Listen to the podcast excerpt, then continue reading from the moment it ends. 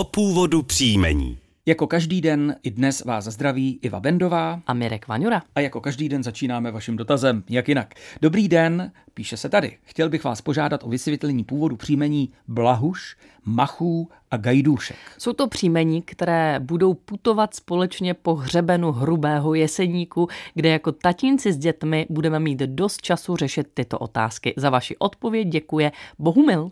Tak příjmení Blahuš, pane Bohumile, je patrně jednou z mnoha odvozenin z rodného jména Blahoslav. To je česká podoba latinského jména Benedikt, které se vykládá jako požehnaný nebo také blahoslavený. Příjmení Blahuš, Blahušová u nás dnes používá 326 obyvatel, nejvíce jich přitom žije ve Zlíně a Otrokovicích.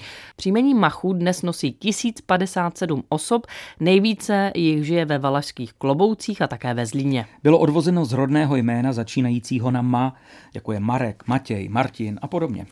Příjmení zakončená na úst, kroužkem a také V vznikala jako přivlastňovací a to nejčastěji zejména otce. Například Blašků bylo označení pro Blaškova potomka, dále máme například příjmení Janů, Martinů, Adamu a mohl bych pokračovat.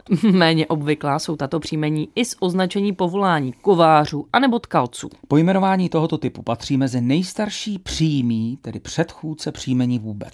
A na závěr ještě příjmení gajdůšek. To mohlo označovat syna osoby přezdívané gajdůš podle toho, že hrál na dudy, nářečně gajdy, anebo že je vyráběl. Sloveso gajdat se ale mohlo také vysvětlovat jako toulat se. V současnosti nosí příjmení gajdůšek 259 mužů, přechylené gajdůšková používá 232 žen.